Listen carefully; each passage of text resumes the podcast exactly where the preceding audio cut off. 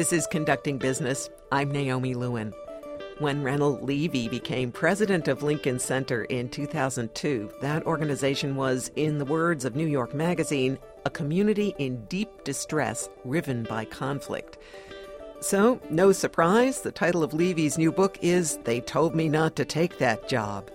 In the dozen years he spent as head of Lincoln Center, Levy oversaw a massive redevelopment while dealing with massive egos. And I'm not talking about the performers.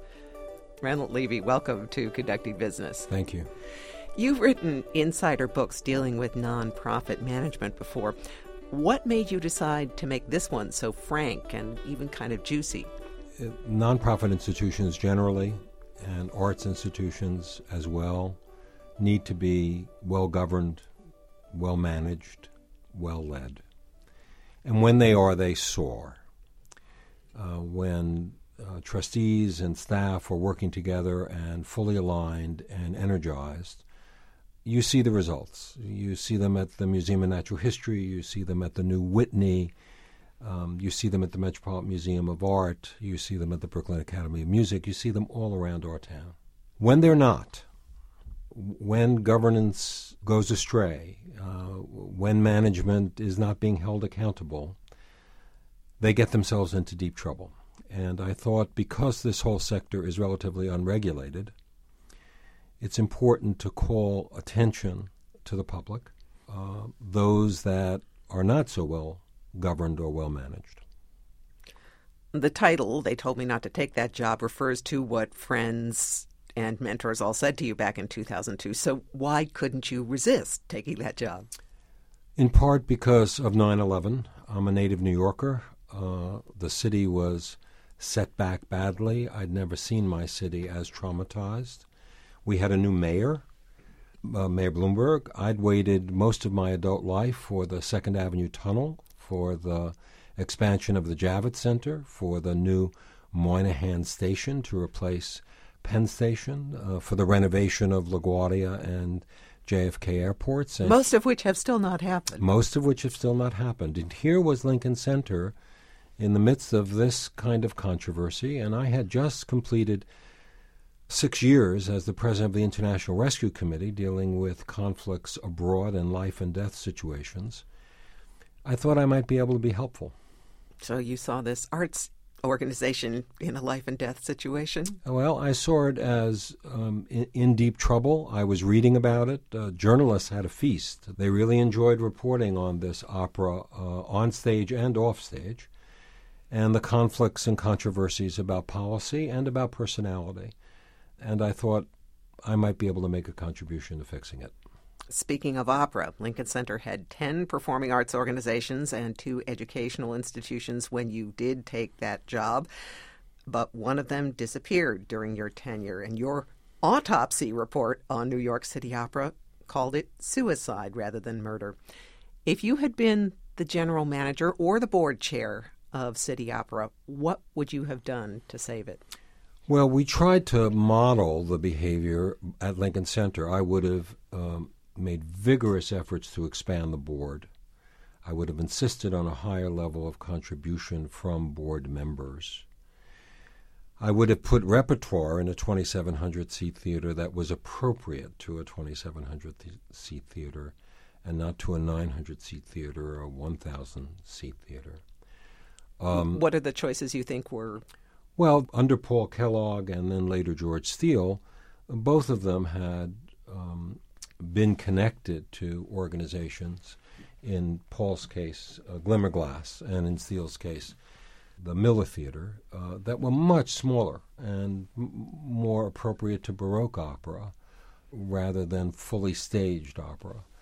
And they were also uh, experimenting more, and those experiments might have appealed to music critics uh, but they certainly didn't appeal to audiences. And so audiences were eroding fairly severely during my tenure, in part because of that, and in part because of the self inflicted wound of telling the audience about the inadequacies, the supposed inadequacies, of the then State Theater for music. You have very high praise for New York Philharmonic music director Alan Gilbert, especially after the Lorin Maazel era. What do you make of Alan Gilbert's departure, or his newly announced departure? You know, honestly, I, have had enough on my hands describing my period at Lincoln Center, and I'm, I'm, I'm not in a position to speculate about what happened subsequent to my departure. I will say Alan is, has been a terrific figure for Lincoln Center, and from my perspective, for the orchestra. There's been no greater proponent of free music in the park. There's been no greater connection between the Philharmonic and the Juilliard School as the conductor of the Juilliard uh, program. There's been no more outspoken New Yorker. He's put New York back in the name New York Philharmonic. Uh, and there was no one as enthusiastic and as imaginative about reconceiving Avery Fisher Hall than Alan Gilbert.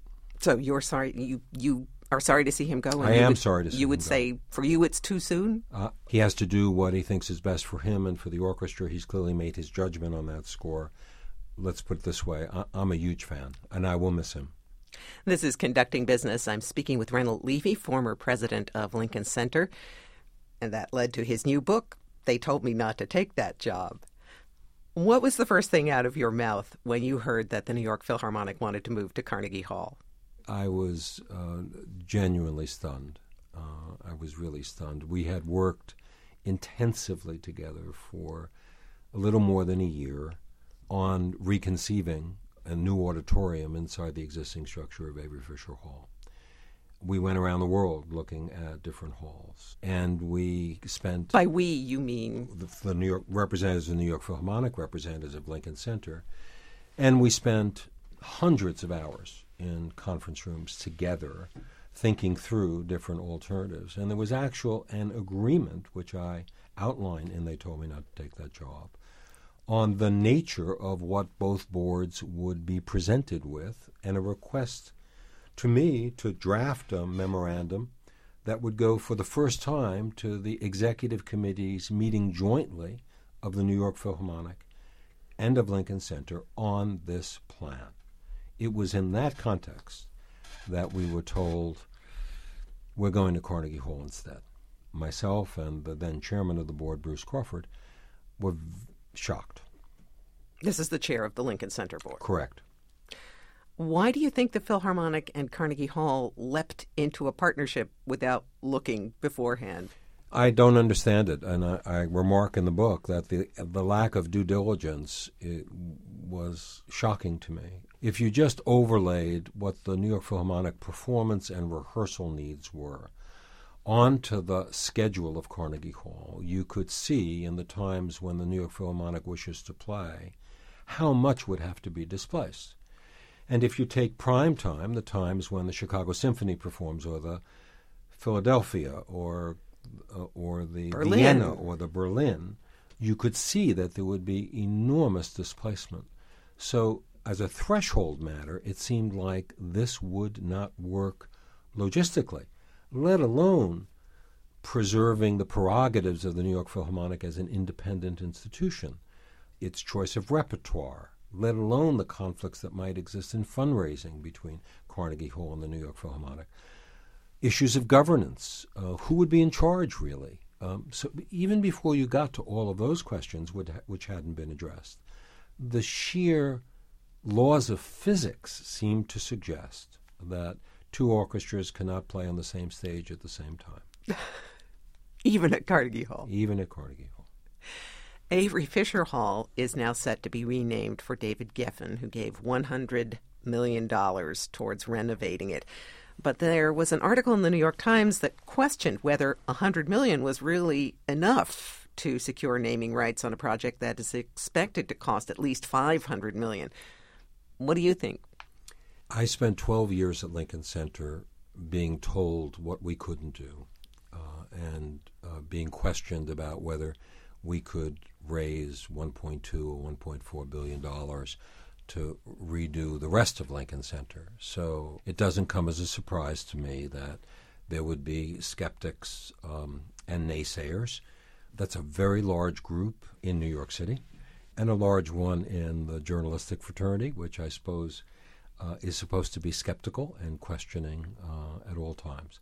In any other city, a $100 million down payment would seem like a significant down payment, uh, and I think it is. It's an enormous expression of confidence in Lincoln Center and in the New York Philharmonic from a philanthropist who hadn't been giving to Lincoln Center at all. So to go from n- not being related to Lincoln Center as a philanthropist to $100 million um, is remarkable and a credit to the conversations and the persuasiveness of Katherine Farley, the chair of the board of Lincoln Center, and I think bodes very well for the rest of the fundraising. You mentioned the fundraising you oversaw for a massive renovation of Lincoln Center. What do you consider the best parts of that renovation? And is there anything that just kind of disappointed you a little?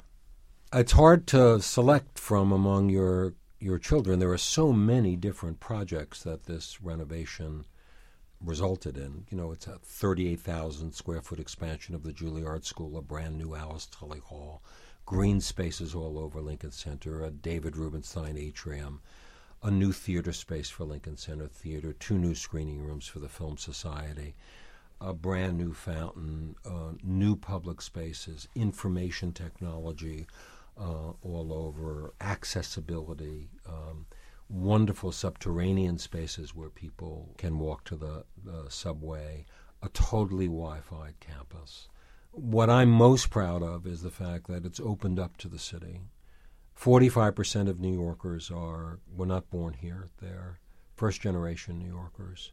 They deserve a place at Lincoln Center. They too need to feel welcome. So the expansion of spaces, the David Rubenstein Atrium indoors and many spaces outdoors in which we can do free programming, uh, makes me very proud, very happy to see children, working class families, those on public assistance, able to come and get a taste of what Lincoln Center is all about. Reynold Levy is the former president of Lincoln Center. His new book is They Told Me Not to Take That Job. Speaking of difficult jobs, did you see last summer's labor showdown at the Met coming? What I didn't see, and I remark in the book, being the president of Lincoln Center, I was not unfamiliar with the Metropolitan Opera's financial challenges. But in anticipation of collective bargaining, when Peter Gelb was quoted in The Observer as saying, unless we can significantly um, reduce the costs of labor uh, and otherwise create a new financial model for the Metropolitan Opera, we are two to three years from bankruptcy. The severity and speed of that judgment surprised me.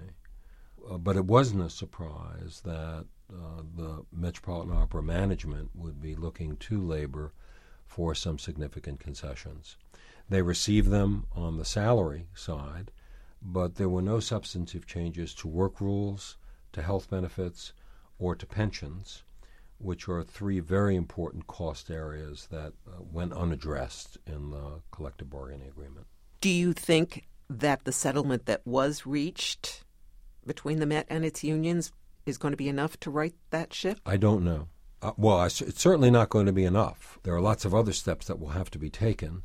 I think it was significant. Uh, this is the first time in maybe as many as 30 years that labor offered a reduction in salaries uh, as part of a collective bargaining agreement. And I'm delighted that there was no interruption in the Metropolitan Opera's performances, which I think would have been a significant setback uh, to the Met.